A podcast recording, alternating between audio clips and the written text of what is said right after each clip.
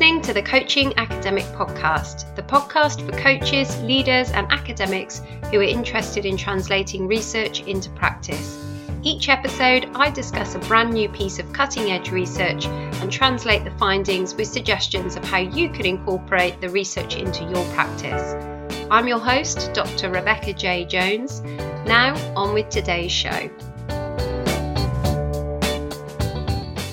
Welcome to the Coaching Academic Podcast. In today's episode, I'm going to be talking about a research paper called Variations in Coaching Style and Their Impact on Subordinates' Work Outcomes, which was written by Ray Hakuhai and Christina Sue-Chan and was published in the Journal of Organisational Behaviour in 2018. I'll put a link to the paper in the show notes. So, in this paper, the authors explore the impact of supervisor or manager coaching on subordinates' adaptive performance. Now, adaptive performance is defined as the task, performance directed behaviours that individuals engage in in response to or in anticipation of changes relevant to job related tasks. And the authors argue that supervisor coaching is an element of effective leadership and can be split into two different styles guidance versus facilitation coaching. Now, facilitation coaching is argued to rely on highly enactive learning and is likely to have a positive impact on adaptive performance. Whereas they argue that guidance coaching relies on observation and is likely to have a negative impact on adaptive performance.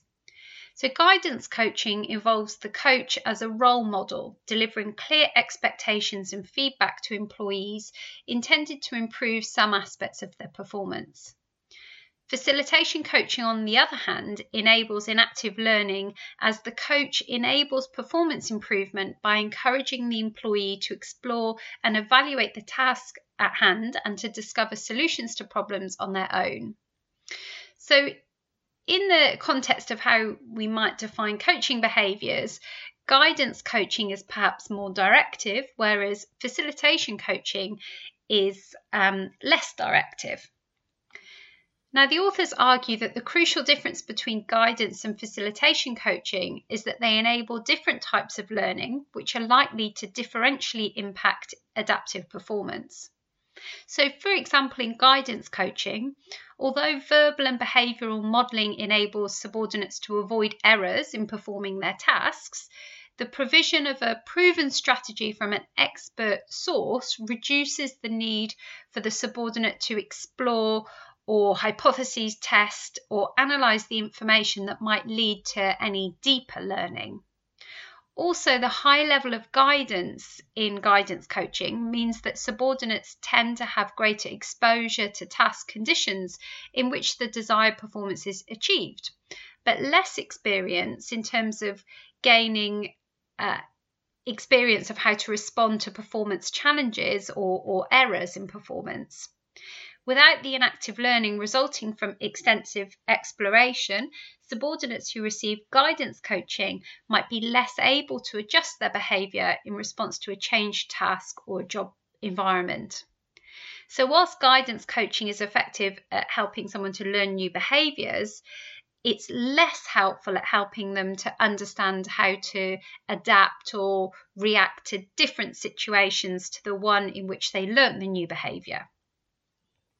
Facilitation coaching, on the other hand, encourages subordinates in active learning by supporting the self exploration thought to be associated with the development of mastery of a skill, including more generalized skills and strategies, as they consider the overall pattern of outcomes associated with a broader range of experiences. So, compared with guidance coaching, recipients of facilitation coaching should be more capable in unfamiliar circumstances because they have more experience in developing their own skills and strategies in response to change rather than following a modelled response from their guidance coach.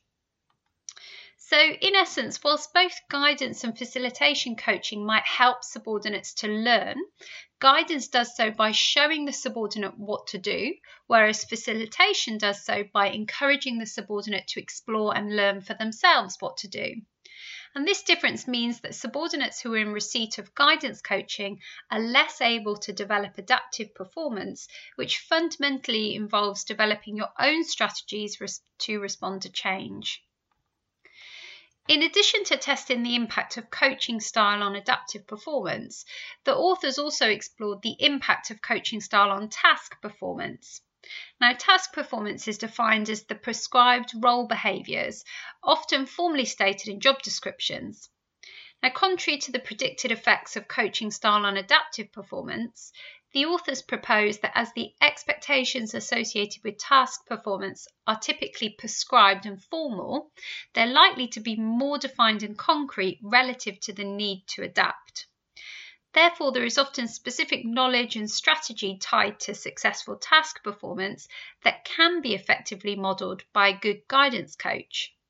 In contrast, the enactive learning associated with a facilitation coaching style is not as beneficial in these circumstances, at least in the immediate term, as there's the potential for needless anxiety and frustration among subordinates as they explore ways to best accomplish a task that more easily and quickly could have been communicated to them through guidance coaching. Therefore, the authors predict the opposite relationship to adaptive performance.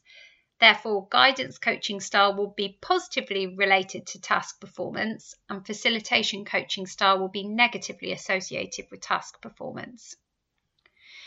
So, to test whether these predicted relationships between coaching style and adaptive and task performance were true, 373 subordinates and their managers were surveyed. So, there were 51 managers in this sample. All participants were based in eastern China, and participants worked in a range of job roles from accounting and finance, sales, technology, and customer service, among others. Data was collected at four different time points. So, at time one, all participants provided demographic data. At time two, subordinates evaluated the coaching style of their direct supervisor. At time three, the supervisors rated subordinates' adaptive performance, and at time four, supervisors rated the task performance of their subordinates. So, as predicted, the authors found that guidance coaching was negatively related to adaptive performance, yet positively related to task performance, whereas facilitation coaching was positively related to adaptive performance, yet negatively related to task performance. Therefore, guidance coaching was best at enhancing task performance, whereas facilitation coaching was best at enhancing adaptive performance. So, the authors suggest that a clear implication of their findings is that if adaptation is especially important to a given business unit, supervisors should utilise a facilitation coaching leadership style. However, the findings also pose challenges in that they clearly indicate that no single leadership style is likely to be best across all situations. The authors do note that only 35% of the leaders in their study were above the median or midpoint on both coaching styles, whereas a third of them were perceived as being not especially strong on either style. Therefore, the authors suggest that formal training to increase awareness of the alternative styles could enhance perceptions in this regard. A key outcome from this paper, in my view, is the contribution towards enhancing our understanding of how we learn and how this impacts on performance in unique ways. This study further illustrates that learning is a complex task and it's important to consider the outcomes you're seeking and use this information to inform how the desired behaviour will be taught.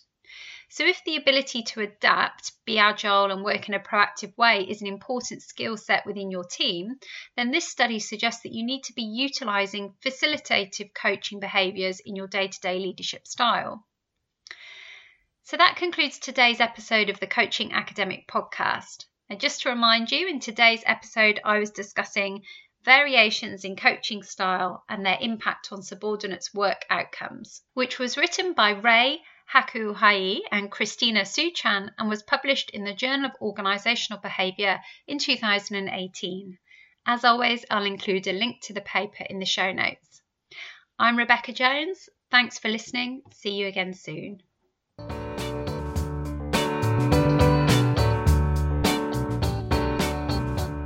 Thanks for listening to the Coaching Academic Podcast. If you're interested in reading my research, sponsoring the show or in hiring me as a researcher, coach, or speaker, check out my website www.rebeccajjones.co.uk. If you like the show, don't forget to leave a review in iTunes and subscribe so you never miss an episode. If you have a question you'd like me to answer in a future show, then please get in touch via my website. Finally, you can connect with me on Twitter at coach underscore research. Thanks for listening.